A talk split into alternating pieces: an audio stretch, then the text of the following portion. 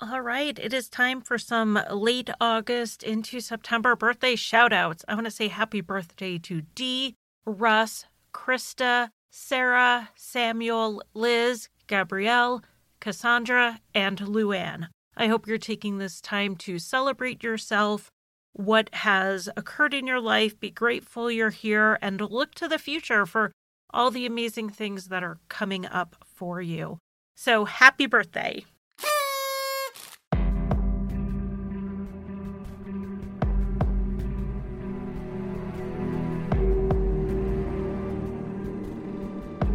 A mother was carjacked and murdered with her little boys in the car, but the carjacking wasn't the motive. It turned out she had discovered somebody's secret. I'm Charlie, and welcome to Crime Lines.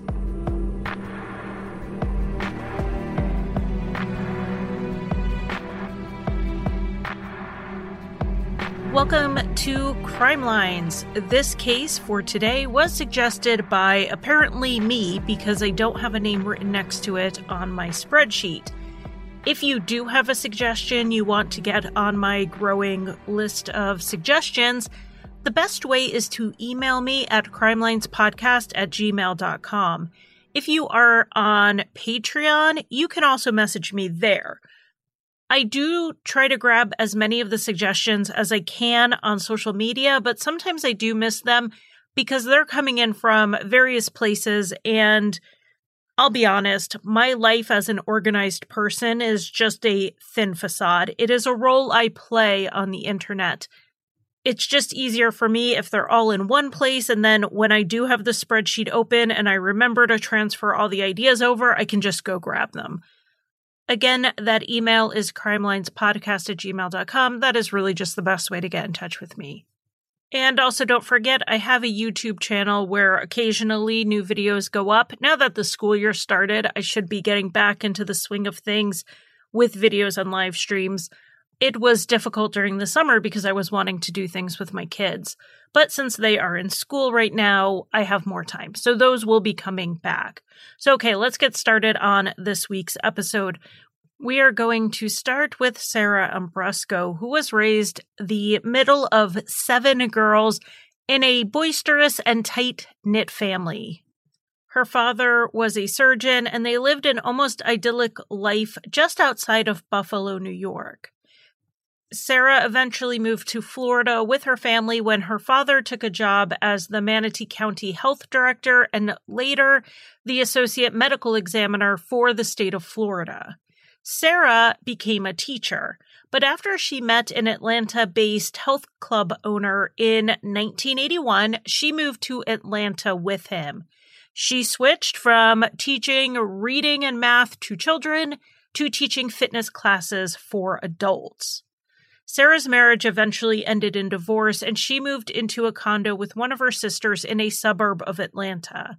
She took a job as a nightclub promoter working in their marketing department at one of the trendiest clubs in the area. This is a place where Frederick Tokars, a local assistant district attorney, liked to go. But Sarah hadn't noticed him at the club. She did notice him when he was interviewed on television about a murder trial he was assisting. Sarah not just noticed Fred, but she recognized him. He had also grown up outside of Buffalo, New York, and the two had gone to school together. Fred actually followed a pretty similar path as Sarah. He ended up in Florida for law school, and then he moved to Atlanta after he got a job with the district attorney's office. This was someone familiar in a relatively new city, so Sarah decided to give him a call. They made plans to meet so that they could catch up on life after high school, and that meeting led to another, and soon enough, the two were dating. Sarah really liked how much she and Fred had in common. They were from the same area, their fathers were doctors, they came from traditional families, and they were both ambitious and goal oriented. Fred's goals were mostly focused on his law career, while Sarah wanted to build a family like she grew up in. And they were both 31 years old when they reconnected, so it was the perfect time for them to do both things grow a career and a family. A year into their relationship, the two married in a simple ceremony with a judge, and months after the wedding, Sarah was pregnant with their first son, Ricky. Though Sarah worked through the pregnancy, she told Fred she really wanted to be a stay at home mom after the baby was born. But Fred would not have it.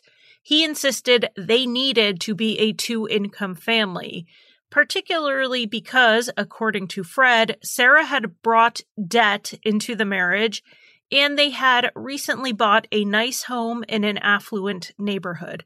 They just weren't in a position to be a single income family, in Fred's view. In Sarah's view, it could be worked out, but she said okay. Sarah decided she would stay on at her job since Fred was so vehemently against her not working, and she worked it out so she was in the office in the mornings and then she worked from home in the afternoon, which she tried to do while she was also caring for a baby. Every parent who has ever done that knows how hard it is.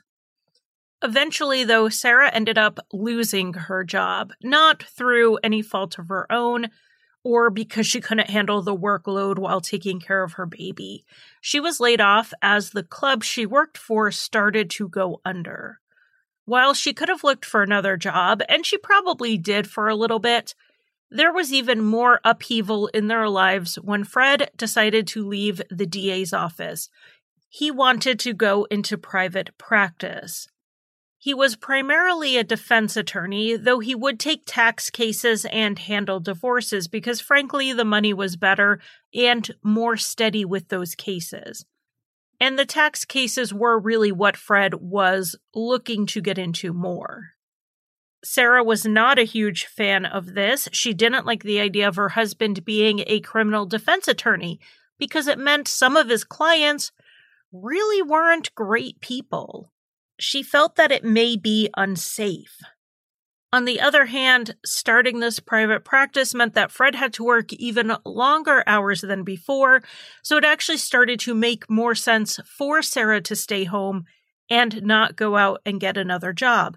It was almost impossible for both of them to work demanding jobs and keep everything afloat at home. Plus, Fred's goal wasn't to be a criminal defense attorney forever. He wanted to work more in the business and tax law, working with wealthy clients.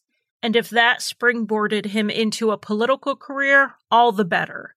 And having his beautiful, outgoing wife with business connections from her time in marketing, that helped him along, particularly when she also kept the household running well so he didn't have divided focus. So Fred focused on his career, and that came at the price of his relationship with Sarah. Even early on in their marriage, during the so called honeymoon period, Fred was working long hours and he regularly didn't make it home in time for dinner. That only got worse when he went into private practice and all these business deals and then traveling out of town on top of that. Sarah made mention of this to friends and family, but she seemed okay with it at first. But Sarah kept a lot of the dynamic between her and Fred behind closed doors, particularly money issues. Fred decided that if he made the money, he also controlled it. According to him, he was better at budgeting than Sarah was, so it made sense that he kept them on this budget. And a budget is one thing, but Fred used this budget as a means of control. And he's not the first person to use I'm better at budgeting as a justification for financial abuse. So Sarah was given an allowance and anything she wanted outside of her allowance amount, including things regarding house repairs or car repairs or furniture purchases, she would have to ask for the money for it. And it wasn't a come together and discuss and figure out how to make these purchases work. She was asking for permission. And if Fred wasn't home, whether because he was traveling or he was just at work, Sarah had to do without. This was a complete control over their finances. And I'm pretty sure Sarah's family started noticing this because the permission extended to Sarah visiting her family in Florida. Sarah would talk to her family about going down there with the baby, but then would have to back out if Fred refused to give her the gas money. And the times Fred would let her go were often when he was willing to go as well. Except, get this, I literally reread this bit a couple times because I thought, surely not. Surely I'm misunderstanding. Fred would give Sarah the gas money so she and the baby could drive nine hours to her parents' house in Florida. Fred, however, would get himself a plane ticket and have Sarah pick him up at the airport down in Florida. So Fred didn't have gas money for Sarah to go visit her family, except the times he also happened to have enough for him to get a plane ticket. This was their dynamic with money. Eventually, Sarah did open up a little bit here, a little bit there about her marriage to Fred. She would tell her sister some things, she would tell friends some things, and they were starting to put the bigger picture together. Things like how Sarah ended up having to get a credit card behind Fred's back just to cover the things he'd refused to pay for, or to pay for things that were urgent when Fred wasn't around with the hopes he would give her the money for it later.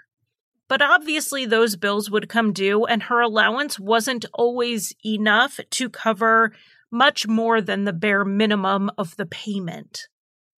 The financial abuse was happening, and with it, verbal abuse, as Fred would put Sarah down regularly about how terrible she was with money, about how her values are wrong, and there is reason to believe that things got physical as well, according to one witness. One night, about two years into the marriage, Fred and Sarah were supposed to attend a party. At the last minute, Sarah called and said they actually couldn't come because she wasn't feeling well.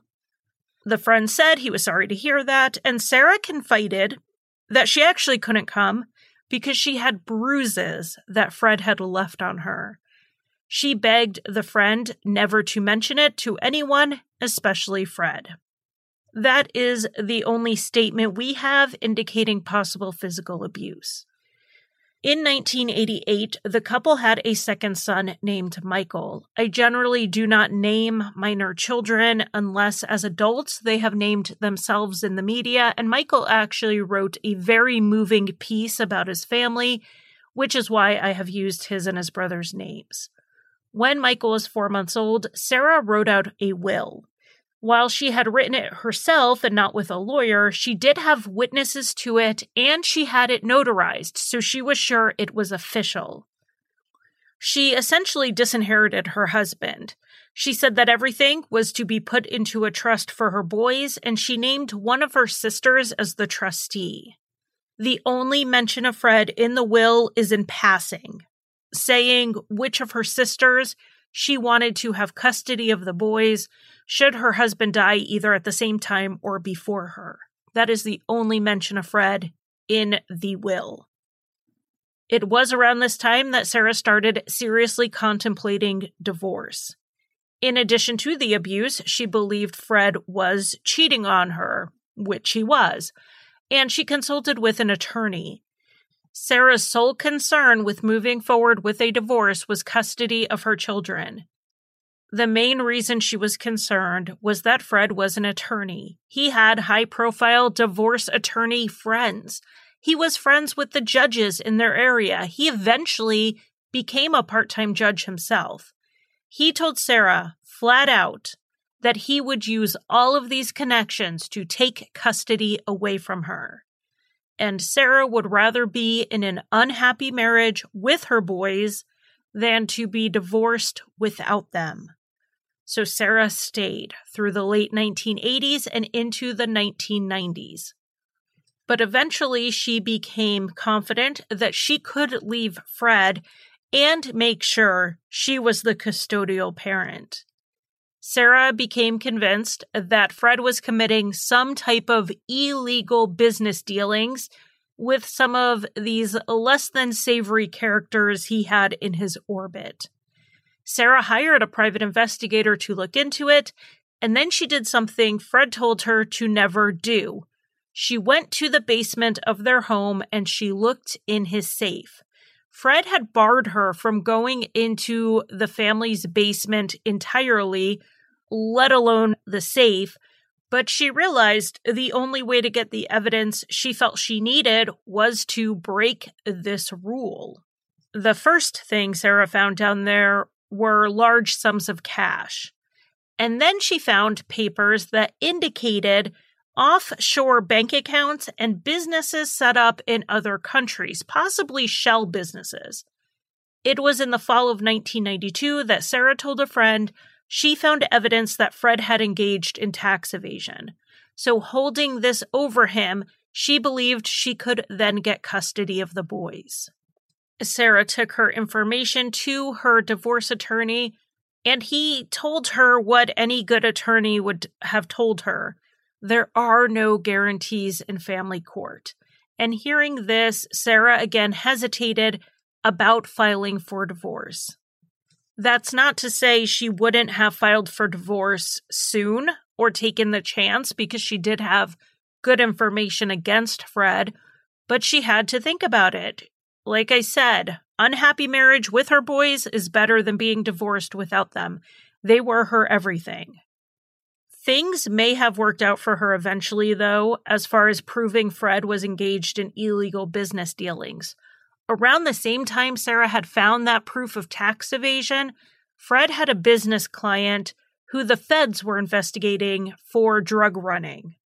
Fred was initially not seen as being directly involved in that aspect of things, but he was eventually investigated as well but it seems they were both unaware of this broad investigation at Thanksgiving time 1992. On November 24th, which was two days before the holiday, Sarah drove to her parents' house in Florida. On the way, she did what she usually did and she stopped at the airport in Tampa to pick Fred up. That's right, he had his wife drive alone with a four year old and a six year old while he flew, and then had her pick him up at the airport. This guy seriously gives me a headache. Okay, so anyway, they spent the weekend in Florida for the holiday, and while they were away, their house alarm went off twice. And it was specifically the fire aspect of the alarm. But both times there was no fire, no smoke, nothing. So they told the security company to go ahead and disconnect the system until they got back into town, and then they could deal with whatever the malfunction was. On Saturday, November 28th, Fred flew back to Atlanta. Sarah and the boys were staying an extra night, and they left around a quarter to one on Sunday afternoon. Shortly after Sarah left, Fred called down to her father's house and he was curious what time he could expect Sarah to make it home.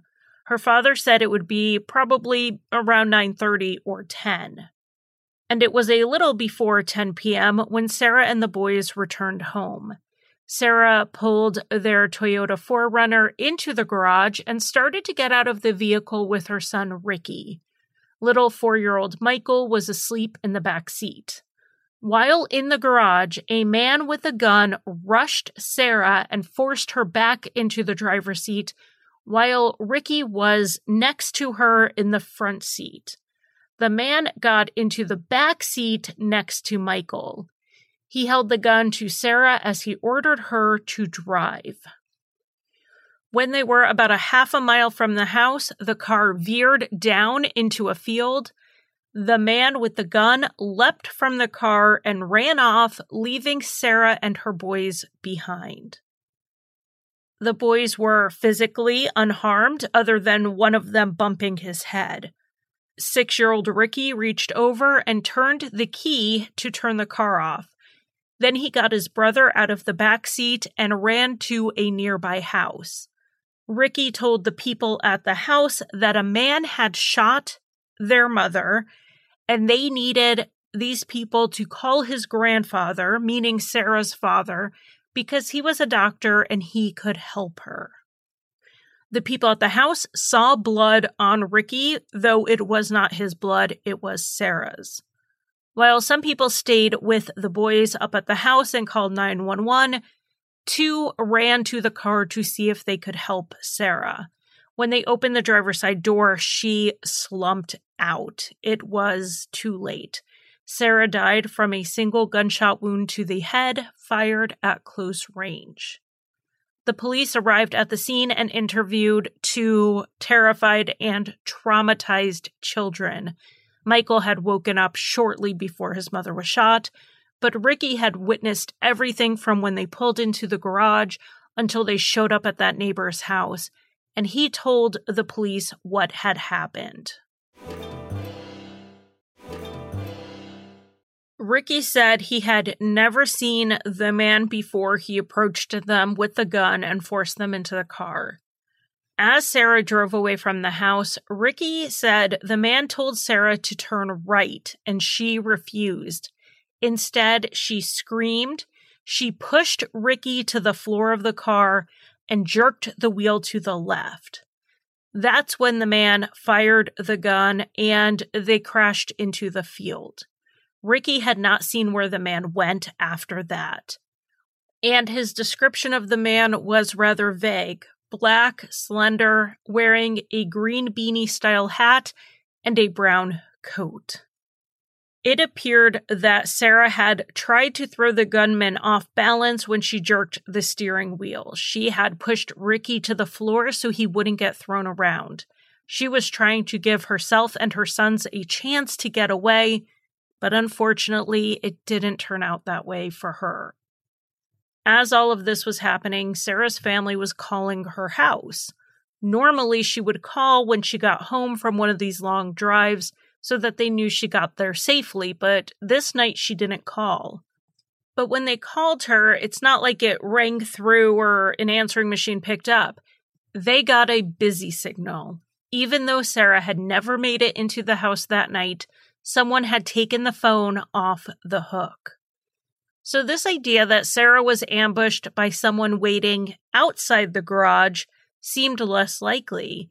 It seems that this person had been in the house to take the phone off the hook. And knowing this man was likely in the house proved that this was not a robbery or a carjacking. He was in the house. He took the phone off the hook, but he didn't take anything with him. Didn't even ransack the place looking for something to take. He had been there in the house waiting for Sarah, and possibly for a while.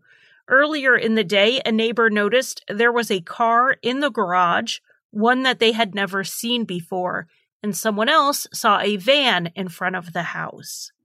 With this looking like a targeted attack, the investigators had to consider if Fred's job played a role. He worked for the DA. He helped put people in prison. In private practice, he dealt with some unsavory characters.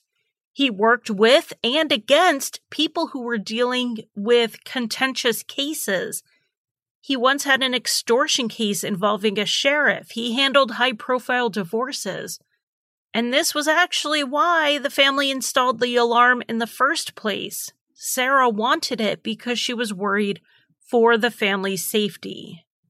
If Sarah was concerned for her safety enough to get an alarm system installed, it was something that had to be looked into. Of course, the family just so happened to have the alarm disabled right before the murder.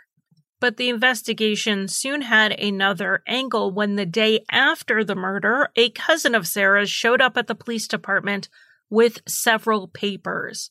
Sarah told her that if anything happened to her, she was to bring those papers to the police.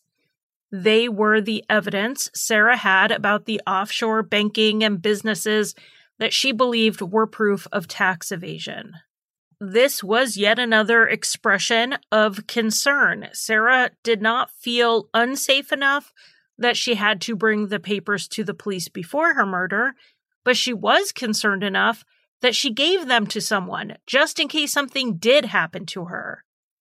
Fred Tokars was going to be on the police radar as the husband no matter what, but this placed him even more prominently on the list.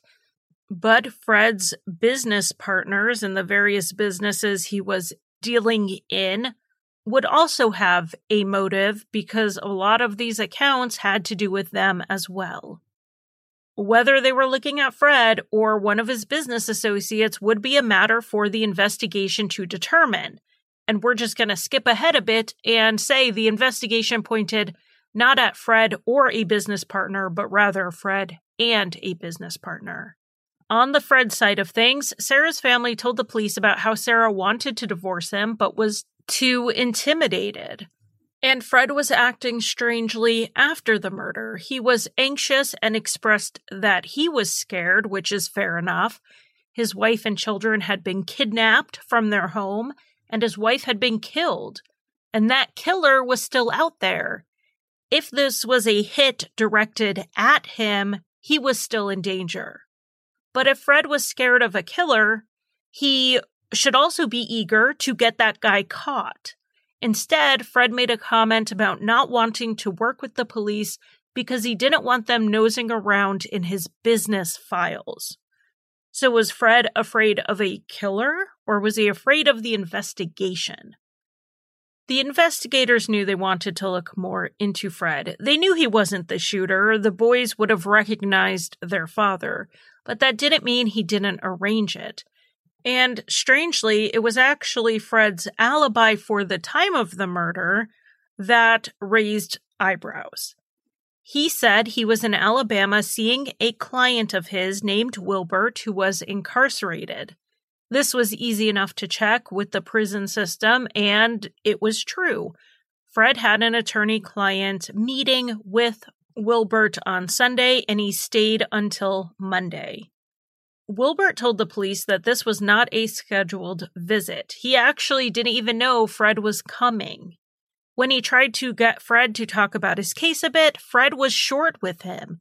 He wasn't interested in discussing anything, and he told Wilbert he was just there to get Wilbert to sign some papers.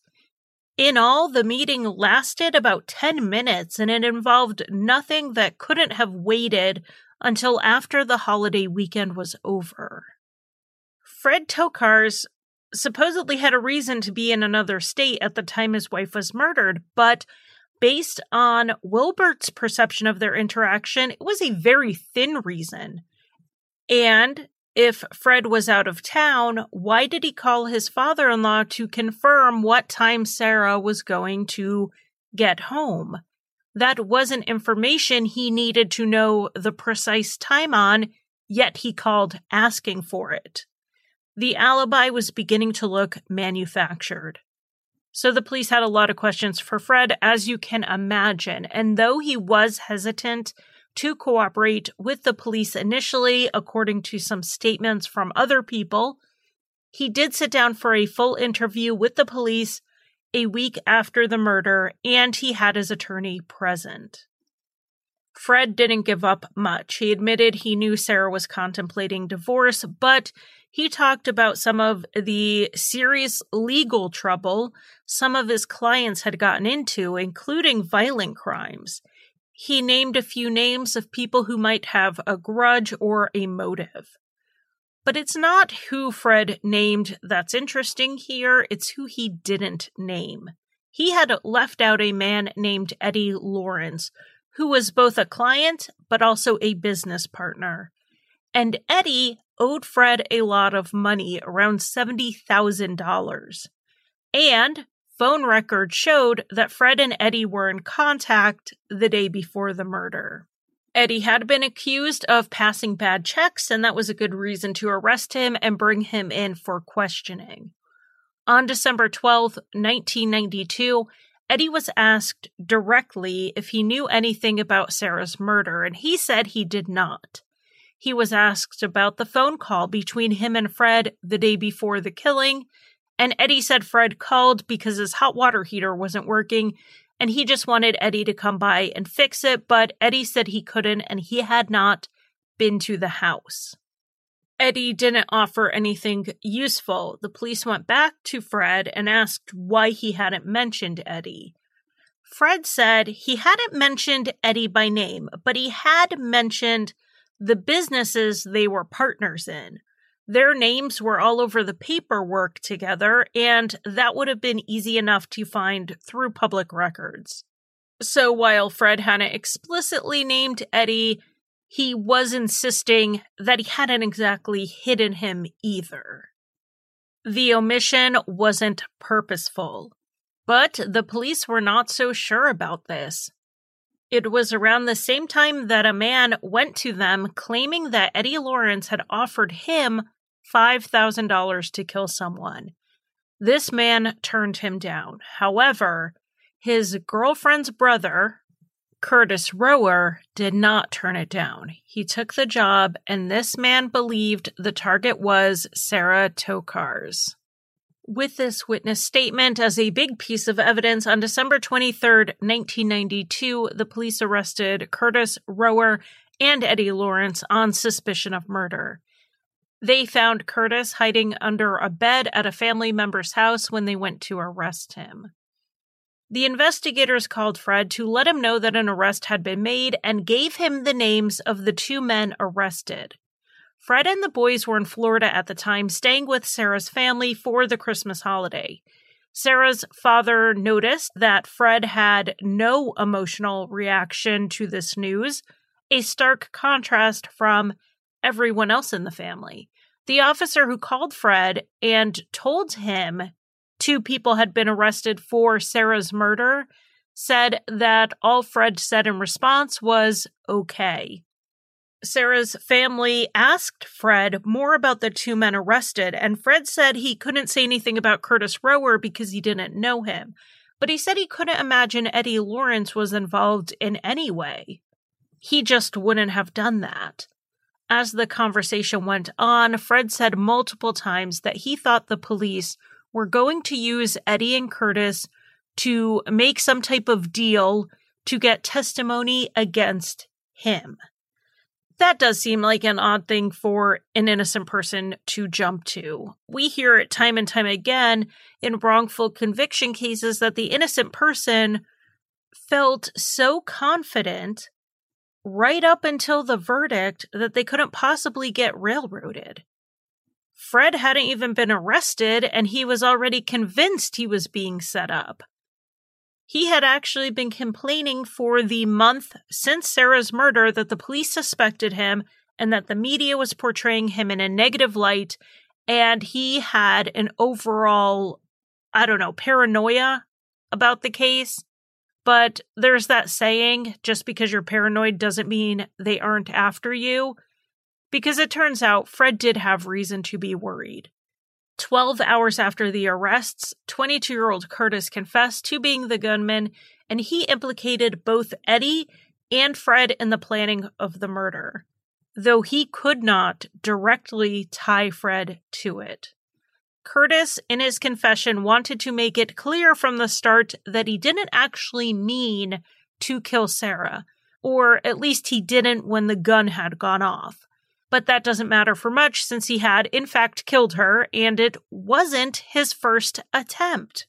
According to Curtis, Eddie Lawrence had offered him $5,000 to kill Sarah. Curtis was told that she was Eddie's ex wife or Eddie's attorney's ex wife. He has told the story both ways. But he knew Sarah was standing in the way of a lot of money, and that was the motive. The first attempt to kill Sarah occurred a little before Thanksgiving. Curtis said he and Eddie entered the house in the overnight hours while Fred was not home. Eddie told Curtis that Sarah would be asleep in the same bedroom as the boys, but that they were to leave the boys unharmed.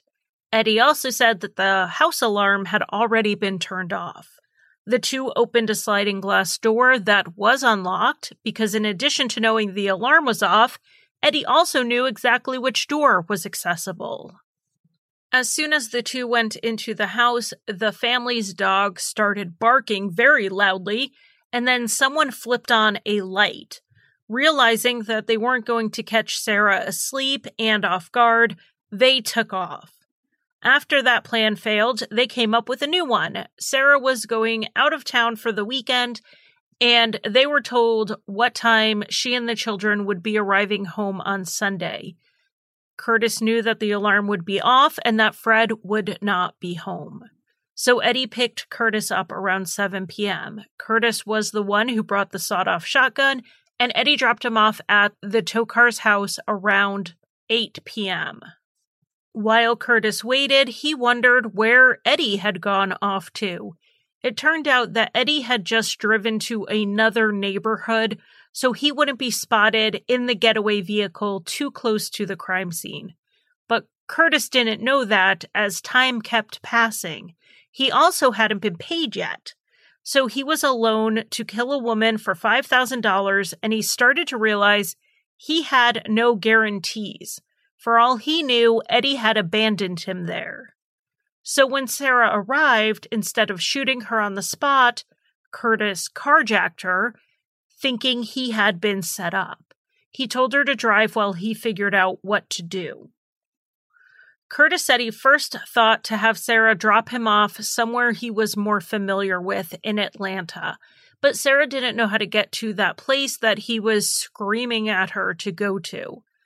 They were only in the car for about a minute when he told her to turn right. We know Sarah did not do that. Ricky had said that when interviewed by the police. And now we have a clue as to why she didn't comply. The turn was down a dark, dead end road. Being just half a mile from home, Sarah was familiar with it, and she wasn't about to go to a more isolated location with her children and a man with a gun. Sarah very likely believed this was a carjacking or a robbery, not a hit on her. She had to have been thinking about her little boys when she decided she was just not going to follow this man's directions. She couldn't have known that Curtis had explicit instructions not to hurt the children and that Sarah was his only target. Curtis's story at this point veers from what Ricky said happened, and it veers in a way that minimizes Curtis's role in what came next. Therefore, we can safely assume this is just BS. But he said that Sarah, instead of turning right, pulled over and tried to give Curtis her purse. She even told him that she and the kids would get out and he could have the car. That's when Eddie approached the side of the car, and Sarah was visibly surprised to see him there. According to Curtis, Eddie then grabbed the shotgun that Curtis was holding, and that's when it went off. Because the car was still in gear, when Sarah slumped over, her foot came off the brake and the car rolled down into the field. Curtis and Eddie then ran to their getaway car and drove back to Atlanta, where Curtis went and bought some drugs. In another version of what happened, according to Curtis Rower, one that matches Ricky's story a little bit more, Curtis said that Sarah saw Eddie by the side of the road. At that point, she put two and two together when she saw him and must have known it was a targeted attack. Sarah, at that point, screamed, accelerated, and took the sharp left turn into the field, according to Curtis, possibly trying to run Eddie over. And that is when the gun went off. Both of these versions of Curtis's story make the gun going off somehow not his fault. Either Eddie did it, or he did it, but it was an accident because he was thrown around when Sarah turned the wheel suddenly. Important to note that Ricky did not report seeing a second man that night at all. But Curtis put himself and Eddie at the murder scene, and so now they are both behind bars as Sarah's family is in Florida trying to somehow celebrate this holiday with Fred and the kids. On Christmas Eve, the day after the arrests, the family continued with their plans to go to Busch Gardens theme park, which is in Tampa, because they were really just trying to keep things as upbeat for the kids as possible after this enormous trauma. Fred told them that he couldn't go with them. He had some last minute work he just needed to get done. So while the family took the boys out to have fun, Fred went to a hotel a few miles away and checked in. Hours later, the family tried to reach him and they couldn't. They were immediately concerned because Fred had said that he was dealing with chest pains earlier that day, something initially chalked up to anxiety. But now he's not answering the phone, and perhaps it was a medical emergency. So Sarah's father and sister went to the hotel to check on him. When he didn't answer the door, they had the manager unlock it. But the door caught on the chain lock, which prevented them from entering, so they called 911. Fred was found bordering on unconsciousness after an intentional overdose of pain medication and alcohol. He was transported to the hospital and treated. Found with him in that room was a note. In it, Fred denied being involved in hurting Sarah and even pointed out that he took and passed a polygraph. He said he just couldn't live with the pressure that was on him anymore, and he expressed some hints of guilt, but it was more about how him working with Eddie Fisher brought Eddie Fisher into their lives. Not that he was directly involved in Sarah's murder, he denied that. Fred did recover, and through his attorney, he continued to deny involvement. His attorney said that Curtis's confession just could not be trusted because Curtis was mentally ill and he was a chronic drug user, and he pieced together whatever story he told based on newspaper articles. Curtis was being led by the nose with that interrogation, and he only implicated Fred in the murder because he knew that's what the police wanted to hear. Fred and his attorney requested that everyone, especially the media, just leave Fred and his children in peace. And in an attempt to create some peace for the boys, they were left in Florida to stay with Sarah's family. The media interest in the case down there was much, much less than it was in Atlanta. And then, as 1993 started, Fred made changes so he could also leave town. He sold everything that wasn't nailed down, and then he sold everything that was nailed down, like the house and his law practice. Whatever he couldn't sell just got thrown in a dumpster.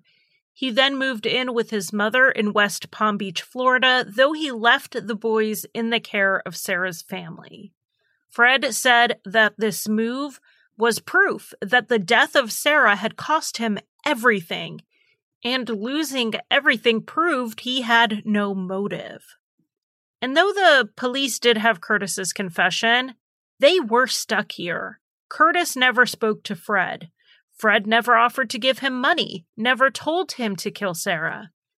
Curtis didn't even seem to be a 100% sure who Sarah was married to, Eddie or Fred. He just knows that he killed Sarah because Fred told Eddie to tell him to. That's not evidence, not in a court of law. So Fred remained free until Eddie Lawrence confessed. He was the link between Curtis and Fred, and he was ready to fill in some gaps in the investigator's understanding of the case. But he wouldn't fill in those gaps without some sort of arrangement, which we'll get to later. Let's cover the confession.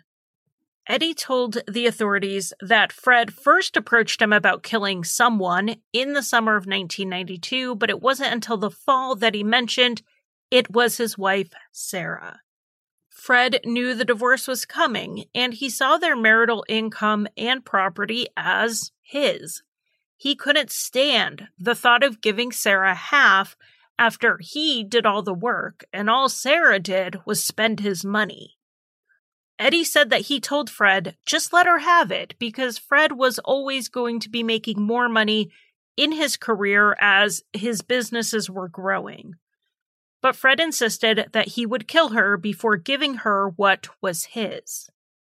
And this here is a big reason why I wanted to cover this case, even though I think it is a pretty well covered one and one where you all knew where we were headed from the start, it's this. Non physically violent forms of abuse are often seen as not that serious. Financial abuse makes it hard to leave a marriage, but is it really that big of a deal? And the answer, as we see here, is clearly yes. Yes, it is. It's a form of coercive control. And what do we see when abusers lose that control? We see stalking, we see violence, and we too often see it ending in homicide. When we see red flags of abuse in a relationship, like controlling the finances in the way Fred did, those are points of intervention. We don't have to wait for our friend to get hit to intervene. Red flags in relationships mark intervention points. I'm going to leave numbers and websites for intimate partner violence information and help in the description box. Back to the case. We actually don't have a ton of evidence here that Fred knew Sarah knew about his illegal business deals. According to Eddie, the motive was money. And according to Curtis, Eddie told him the motive was money. Fred's coercive control, as evidenced through financial abuse, was the precursor to Sarah's murder. And according to Eddie, he tried to deter Fred from this plan to kill Sarah multiple times. He said he even asked, What about your kids? And Fred said they were young and they would get over it. Eddie was not successful in persuading Fred away from killing Sarah, but Fred somehow persuaded Eddie into helping kill Sarah. And that somehow means he paid him money. And this is the first sign of how long Fred may have been considering killing Sarah. The first time she went to speak to a divorce attorney was 1989. And you want to know what else happened in 1989? Fred increased Sarah's life insurance from 250,000 to 1.75 million dollars. But the two reconciled and Sarah did not file for divorce. Though reconcile is probably the wrong word to use here. It's more like Fred bullied her into staying by threatening to use his connections to get custody of the kids, yet another form of control. And then here we are three years later when Sarah was talking to a divorce attorney again in 1992. Fred started making actual plans to kill her. According to Eddie, Fred offered him $25,000 and a portion of the life insurance policy if he would arrange the hit, and Eddie eventually said yes. Initially, Fred thought he could get away with the murder through a cover up. He had enough influence in Atlanta, in his mind, that they could stall the investigation or steer it away from him. So having Sarah killed at their home in another town wouldn't work. He wanted her killed in Atlanta, and his office he thought would be a good place to do it. Eddie told him that was a ridiculous plan, which, in all fairness, it was. Fred Tokars had a bit of an inflated view of how others saw him. He was side eyed by his colleagues in Atlanta. They would hear him brag about being an expert in things he had no experience in. They'd listen to his fast talk and were suspicious of how far he would go to fulfill his ambitions. Fred didn't necessarily have the pull he thought he did, and maybe Eddie knew this through his own business contacts. Or maybe he just thought it was too much of a risk. The two settled on the good old staged burglary gone wrong at the house you know, the same plan we've seen put many people in prison because they miss some important detail, like actually stealing stuff. I mean, if you're going to stage a robbery, you got to rob something. It's really not that hard. So even after all this planning, Eddie still balked at the idea of actually killing someone. Fred started pushing him more and more according to Eddie, and he felt pressured when Fred finally just was threatening him, threatening to ruin him financially if he didn't help. From the time Fred asked Eddie to kill Sarah the first time until he and Curtis tried it before Thanksgiving was around six to eight weeks. When Eddie decided to subcontract the hit, he told Fred that that is what he was going to do, and Fred approved it. Eddie hired Curtis for $5,000, which meant he made $20,000 from what Fred paid and whatever split he would have gotten from the insurance money. So, for all of Eddie's claims that he was hesitant to be a part of this, he sure did make it so that he made a huge profit from it. But bringing Curtis in was their downfall because he confessed so quickly and so easily. And now Eddie was set up to take the fall, so he confessed, implicating Fred as the mastermind. But this was not the only crime Eddie implicated Fred in. He also confessed and informed about a number of corruption related crimes.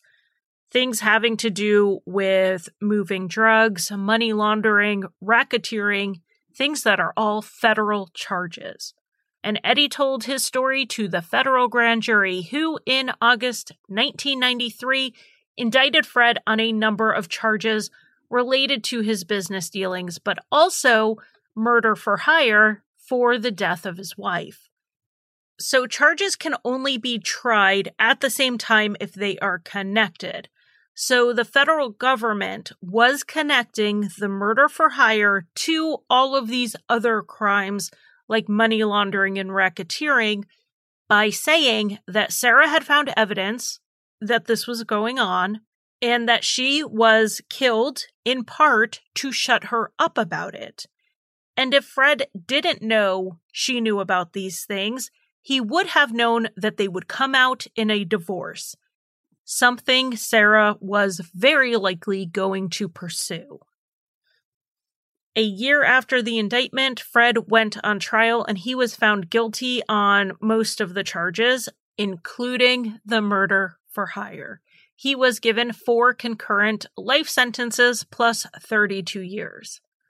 Also in 1994, Eddie Lawrence pleaded guilty, and this plea was part of the deal he made. As the middleman between Fred and the gunman, his testimony was needed to prove that murder for hire charge. And as a business partner of Fred's, his testimony was very important for proving all the other charges. Eddie's guilty pleas were in exchange for a lighter sentence. Fred did appeal the federal conviction and it was denied, so he was shipped off to spend the rest of his life in a federal prison.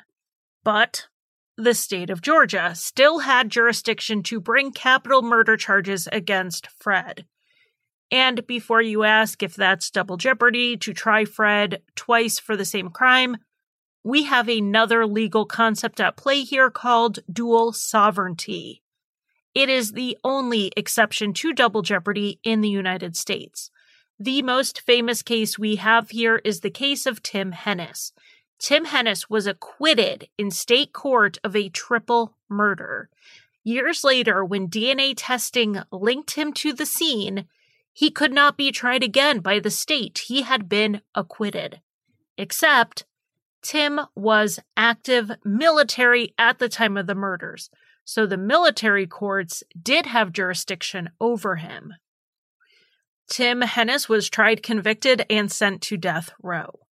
Dual sovereignty means that you can be charged for the same crime in both state and federal courts if the crime you committed violated the laws of both. It does not come up often, particularly when someone has been found guilty and given four life sentences. Why would the state spend the time and the money trying to convict someone who's going to die in prison for that crime anyway? Two words death penalty. The DA in Georgia wanted Fred Tokars on death row. So in late January 1997, Fred stood trial once again for the murder of his wife, and Eddie was once again the star witness. Curtis Rower did not testify, largely because his case wasn't over yet. He had been convicted at trial of a number of the charges related to what happened that night, like kidnapping. But a lone juror voted not guilty on the murder charge, possibly because they believed Curtis's story about Eddie grabbing the gun, or it was at least enough reasonable doubt so a mistrial was declared on the murder charge. Curtis went to prison for the other charges, and the state intended to retry him on the murder charge in May 1997 after Fred's trial was over. They were also pursuing the death penalty in Curtis's case. So Curtis is not going to jeopardize his case to testify in Fred's. Fred's trial didn't include any bombshells we haven't already covered, Eddie's testimony was straightforward, it was detailed, he came across as credible. But the defense did point out Eddie's plea deal and said, There's your motive to lie. In exchange for his testimony against Fred in both the state and federal trials, Eddie pleaded guilty to the state murder charge and the federal racketeering charges. In the federal case, he got 12 and a half years, and the state sentence was life with the possibility of parole. The district attorney said that in this deal, they wouldn't endorse or fight the parole. They would just stay out of it and leave it to the parole board. The defense called this a sweetheart deal.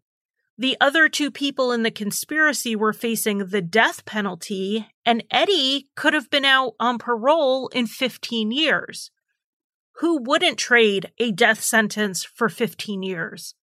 But we are going to get into the reality of Eddie's sentence later. Fred's defense at trial, simply put, was Eddie's lying, Fred had no motive to kill his wife, and things were fine between them. This jury didn't buy it any more than the federal jury did, and in March 1997, they convicted Fred of murder again. At sentencing, the jury did find that the state proved a number of aggravating factors, all necessary for the death penalty. But even if a jury finds aggravating factors, they still don't have to give the death penalty. And in this case, they did not. Fred got life without parole. Again, he now had five life sentences. So, all of that and all of the expense of a trial just to end up where they started. A month after Fred was convicted, again, Curtis Rower made a deal with the state. In order to avoid the death penalty, he pleaded guilty and got a life without parole sentence. This plea deal was accepted by the state in part because Curtis had several mitigating factors that may have spared him the death penalty in the end anyway. Things like severe childhood abuse and mental illness. As for Eddie Lawrence, he did not get out of jail in 15 years like he had hoped, not even close. And it may be because of something he did after he pleaded guilty that some have called a stunt. Shortly after Fred's trial, Eddie said he wanted to rescind his guilty plea. He changed his story. He claimed he lied at Fred's trial and basically wanted a do over. He dragged the whole thing through an evidentiary hearing where he lost.